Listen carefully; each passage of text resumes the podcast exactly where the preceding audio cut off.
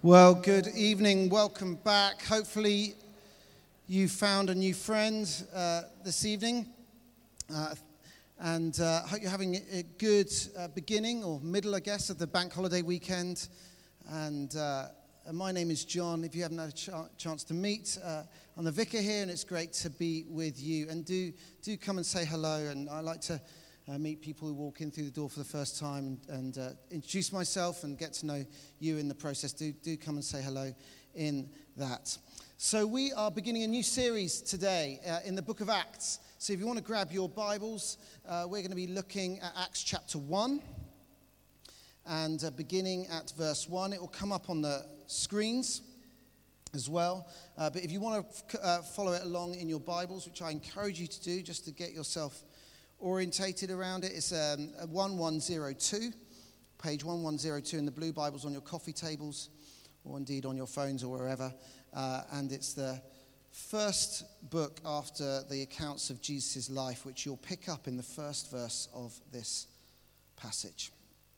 Let me read this for us. And it's Luke writing this, the same Luke that wrote the Gospel of, of Luke. Wondered where that was going. There's no surprise there.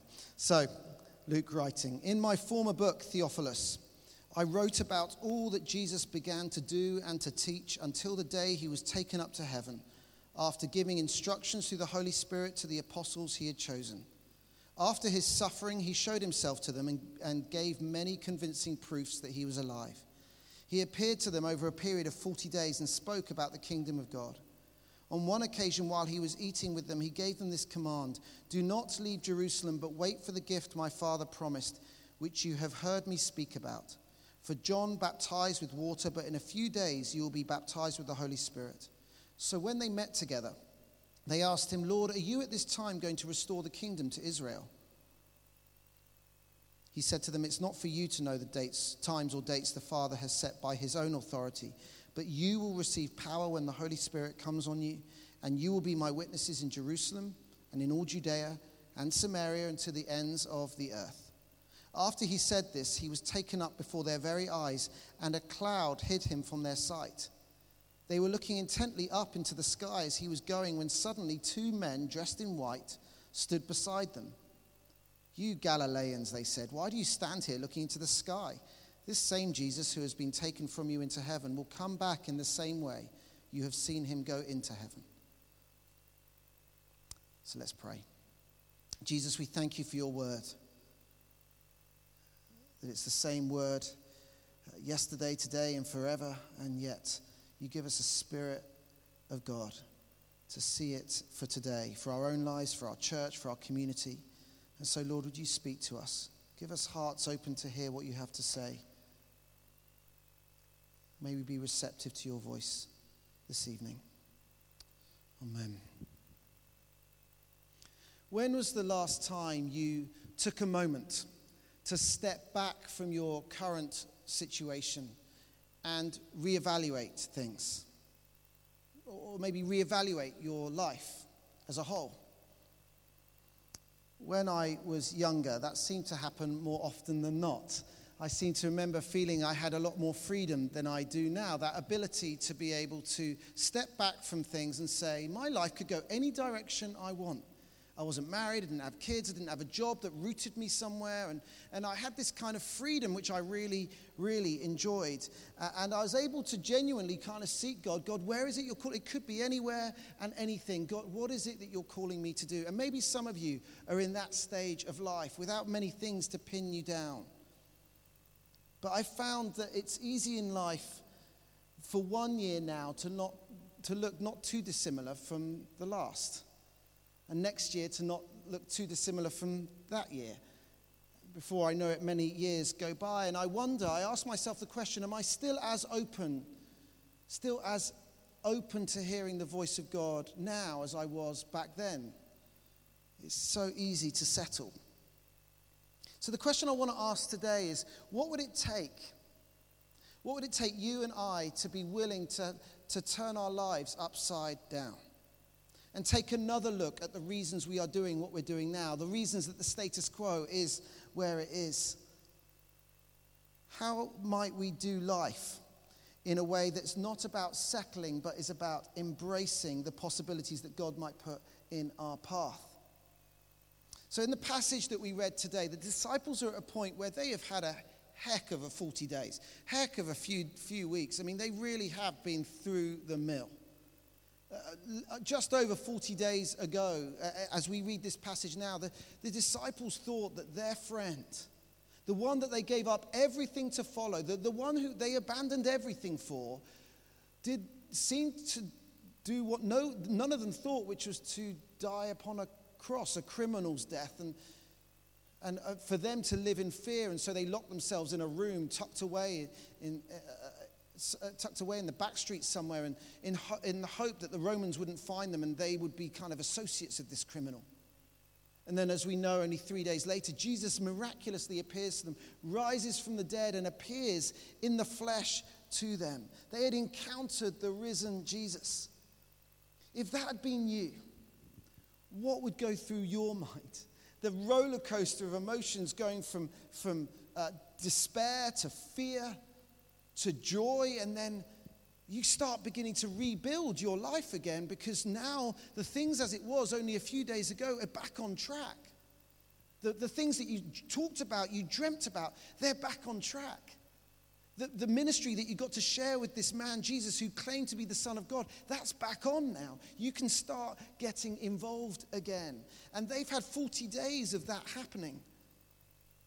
At the end of John, uh, we see, at the end of John's gospel, we see him, Jesus recommissioning them on, on the side of the Sea of Galilee, and, and they're going fishing, and he uses that imagery to say, Remember, remember when I first called you? I said you're going to be fishers of men. Remember that. That's what you're here for. You're going to catch people and draw them close to me, is what he was saying. He said, They need to have life, and I, I want you to be the people that are going to share in that with me. He'd recommission them, not to hold back. The work they'd started with Jesus, and in the, the passage in John echoes the very beginning of their encounter with Jesus, where, of course, they're fishing again. And it's a similar encounter because they can't catch fish, and Jesus makes the fish appear, both in the beginning encounter and the end encounter. It's an echo to remind them what their mission is for.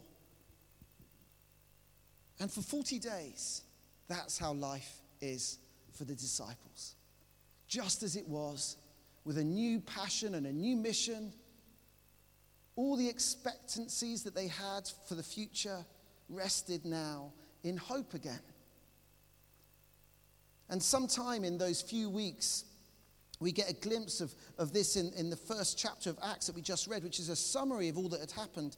We see this in verse chapter 4. Jesus tells them to wait for the Holy Spirit in Jerusalem. On one occasion, while he was eating with them, he gave them this command Do not leave Jerusalem, but wait for the gift my father promised, which you have heard me speak about. For John baptized with water, but in a few days you will be baptized with the Holy Spirit. And so they know that there is more coming.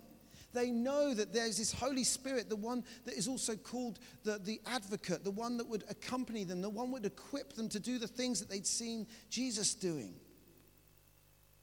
But still, their expectation wasn't quite right.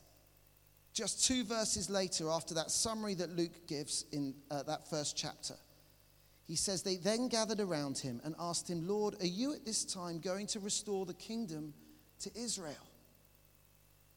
They still hadn't got it.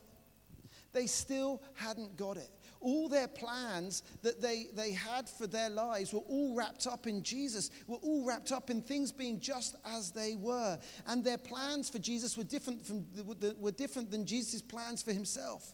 Their plans for Jesus is that he was, he, he was going to come and he was going to do this thing called the restoration of the kingdom of Israel.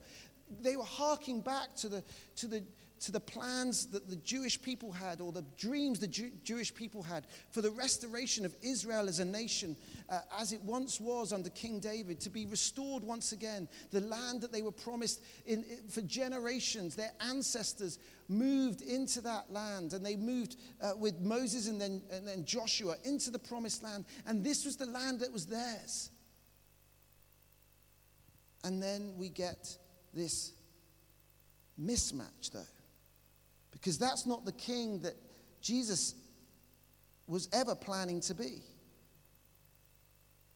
They were expecting a king to restore Israel back to the glory days, and Jesus would be the king of this new nation of Israel, and that they would be at the right hand. That was what they expected. What expectations do you have for your life? This morning, um, we were getting ready to go to church as a family, and, and uh, you know, it, it, it's bedlam usually on a Sunday morning in our house. I mean, it's so stressful. Um, I'm not ever particularly in a holy place on a Sunday morning, trying to get the kids ready, eating breakfast, all that stuff. Um, and it's noisy, and they're like fighting about this or fighting about that. And yeah, it's probably the most unhappy place on the street, to be honest, Sunday morning in the vicarage. Um, and, um, and I, was, I responded in a certain way, and my wife, Sue, she said, John, you know you might be a little less grumpy if you had lower expectations for Sunday mornings. If you just lowered your expectations that it wasn't going to be a peaceful, you know, existence, and you just realized it is what it is and it is the same every single Sunday morning, then maybe you'd be a little less grumpy. Because my expectations, I guess, were different from her. She just kind of rides with it and just expects it to be chaos and bedlam and uh, everything else. But, but mine were different. You see, expectations, whether conscious or not, have a massive part to play in our lives. What we expect are of our lives have a massive part to play about how we, how we feel about what we have in front of us.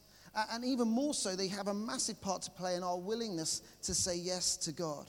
If we have expectations that before saying yes to God, we, we, we need to have a solid income because that was an expectation, or we need to be with someone uh, and that was an expectation that we have, or, or our kids need to be in a good school, or we need to get a good career, or, or whatever it might be, all these expectations that we've layered up for ourselves. Maybe you have assumed certain expectations for your life, as I have. So then the question to ask ourselves is where did those expectations come from? Because life rarely works out as we expect. We work on these assumptions of expectations all the time. We approach our career, we approach dating, we approach uh, our finances, we approach our health with a certain expectation of how it's going to map out. And a lot of them are, uh, uh, we, we have never really articulated. They're just there. And we find that when we don't get those expectations, it hits us like, like, like a brick wall. And we're like, whoa. And because life doesn't always turn out as we expect, those expectations can shape our happiness, those expectations can shape how we look at other people and what they have, and we look at that thinking that's what we would have. They shape our security and what we place our security in. And most importantly, they shape our willingness to drop everything and follow Jesus. And the thing is, we have these expectations, and so, many, so much of life doesn't work out as per our expectations anyway. And along the way, we've said no to God about a few things because we were hoping for X, Y, and Z to happen first.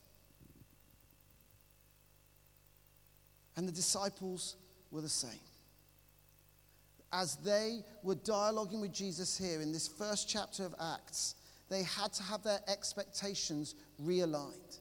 They needed them worked out, and it needed something dramatic because their lives were shaped, their whole outlook was shaped by, the, by Jesus becoming king, the king of Israel, and the land would be restored to them, and Rome would be kicked out, and they could have their land once again. And it would have taken something dramatic to change them. And that's what happened. I mean, it's pretty dramatic what happened.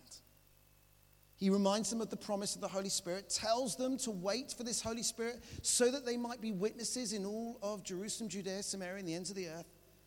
And then, verse 9 After he had said this, he was taken up before their very eyes, and a cloud hid him from their sight. We are people of the incarnation.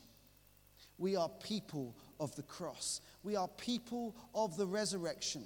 Three things that we feel quite comfortable with, but we don't really talk about this bit. You know, the whole Jesus disappearing act thing, not to come back again thing. We don't really talk about it. It's kind of there but not there. Don't really know. I mean, we can just about cope with the resurrection because all the evidence seems to point to the fact that the bodily resurrection of Jesus was not something of myth but something of reality. But this bit, what do we do with this? And so often we then go from the resurrection to the bit that we remember in a couple of weeks' time at Pentecost, where the Spirit is poured out upon these disciples in the upper room. But this event that we're talking about today, the ascension of Jesus, was the event that uh, gave the disciples this reevaluation of their lives that they needed. And it enabled them to abandon their tightly held expectations of how life was going to be. It forced the issue. Jesus had to make it pretty clear that your expectations of how life is going to work out is not necessarily how it is going to work out. And uh, there's going to be something dramatic that's going to show you that. So, yes, we are people of the incarnation, and yes, we are people of the cross, and yes, we are people of the resurrection, but we are also people of the ascension. And it's a moment in Scripture that we, we look at and we think it feels almost unbelievable. We, we feel okay with believing in the miracle, miraculous healings of Jesus, and we feel okay with believing uh, in the resurrection, but just Jesus just disappearing? But it's not something that we, is a fringe belief. The ascension of Jesus is rooted in our Christian faith and has been throughout the centuries. It's, it's creedal. In other words, it was put into a statement hundreds of years ago that unified the church to say, this is what we believe. The Nicene Creed was written uh, in, in the 300s AD. And it was a statement of everything that the church could agree on and what we believed. And it says this On the third day, he rose again. He ascended into heaven and he is seated at the right hand of the Father, and he will come to judge the living and the dead. That's what we believe. That's our church. And it's not just us, crazies in Kentish Town. Every church across, two billion people sign up to this. So, why was it so important? Why was it so critical for people to bother writing it into something that would unify the church over the centuries? because it was the event that was the prequel to the Holy Spirit being outpoured that enabled the disciples to turn their life around. Their lives had been changed by the death and resurrection of Jesus. But this kick started them into a new era where things were going to look different. And that new era changed the world. So, what is it that we can do? What is it about the ascension that can, that can enable us to live differently as the disciples began to live differently. The first thing that we can see from here is the ascension enables us to live freely in the authority of Jesus. To live freely in the authority of Jesus. The ascension points to the authority of Jesus. Because when he ascends, he is seated at the right hand of the Father. That's the image that we get.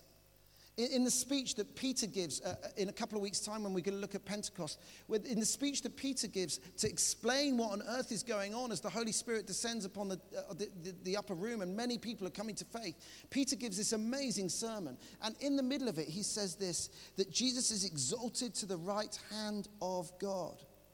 And the image here of being on the right hand of God is to say that Jesus has the ear of God the Father. He, is the one who is championing us. He is for us. He's the one interceding on our behalf. He represents us to God. God doesn't see our sinfulness, He sees the righteousness of Jesus. So we are presented perfect and blameless before God. That is what it means to sit at the right hand of God. And so that we know that when He sends us, when we say yes to Him, we do so in the authority of Jesus. Jesus said at the end of Matthew's gospel, as he's commissioning his disciples, he said, All power and authority has been given to me, so I send you.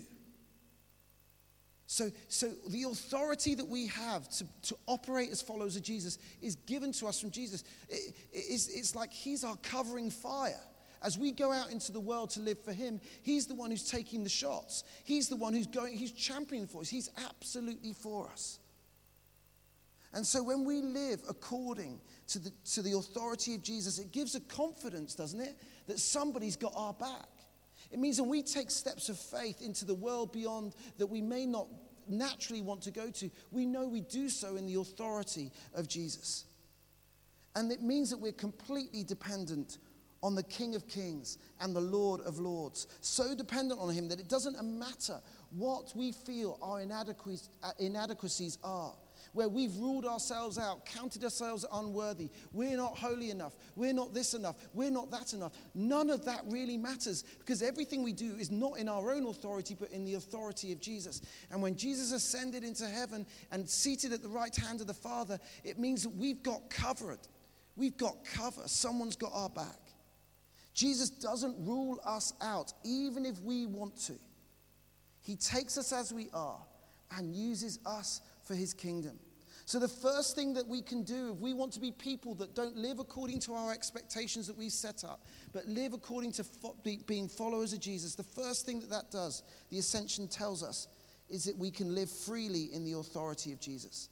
The second thing is that we can live authentically in the humanity of Jesus.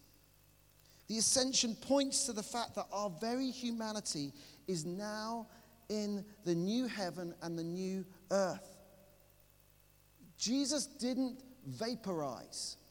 Jesus just didn't go up in a puff of smoke like some magician act. He ascended into heaven in bodily form. And that means in the heart of the divine, in the heart of the divine is a shared knowledge and lived experience of our vulnerable humanity. Jesus, as he sits there, is embodied of our humanity. The incarnation tells us that God Himself stepped down and became like one of us, lived in our world, knew what it was to be you and me, was subject to the same things you and I are subject to. Was subject to, to hunger and need for sleep, subject to relationships, subject to, to having arguments uh, uh and disagreements, subject to um, being betrayed, and ultimately, subject to our ultimate hu- thing that unites us as humanity is that we are all mortal. And Jesus himself experienced mortality. And what that means is that our humanity is represented at the very heart of the heavenlies.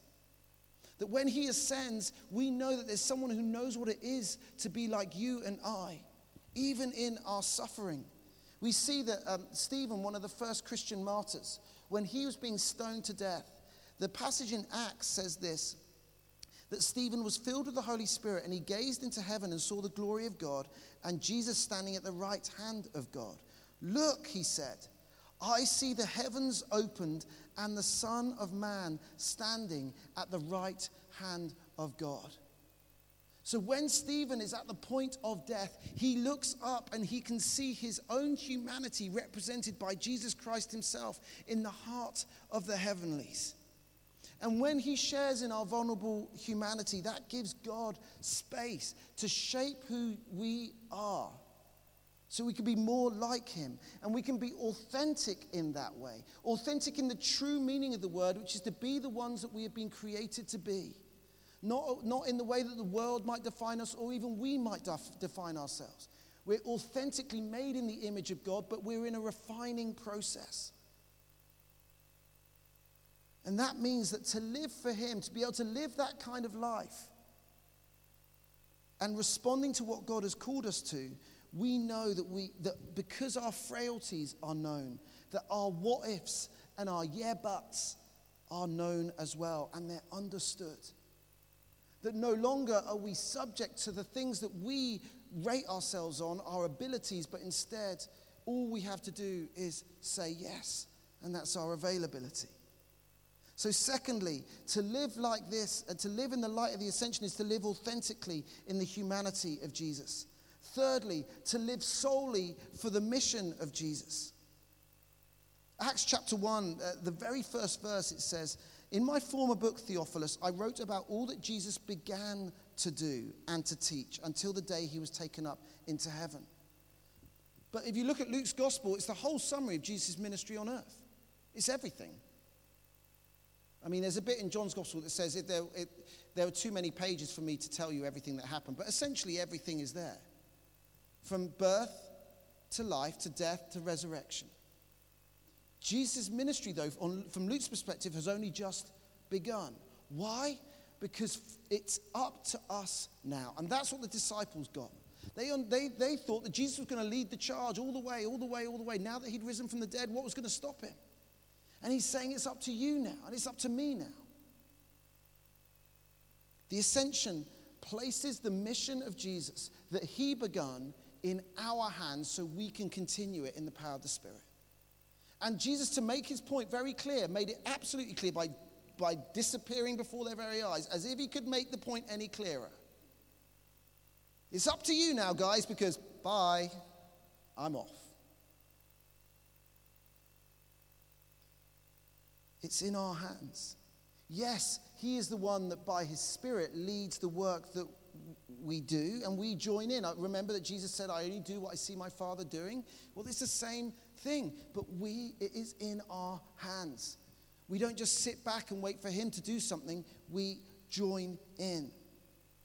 But what does that look like then for us? Does that mean we have to suddenly be, be uh, missionaries or, or full time vicars? Believe me, that may not be your calling, and I bet you're all breathing a sigh of relief. But no, the word that Jesus says is no, you're not going to be missionaries, and you're not going to be church workers, you're not going to be um, expert uh, uh, uh, preachers or people that uh, give apologetics. No, instead, he says you are going to be, the word is witnesses. When you receive power when the Holy Spirit comes on you, you'll be my witnesses in Jerusalem. Too often, we look at the burden of the ministry of Jesus and say, I can't even get anywhere near that, so I'm not going to do anything at all. But he doesn't call us to be solicitors or barristers in a courtroom, he calls us to be witnesses.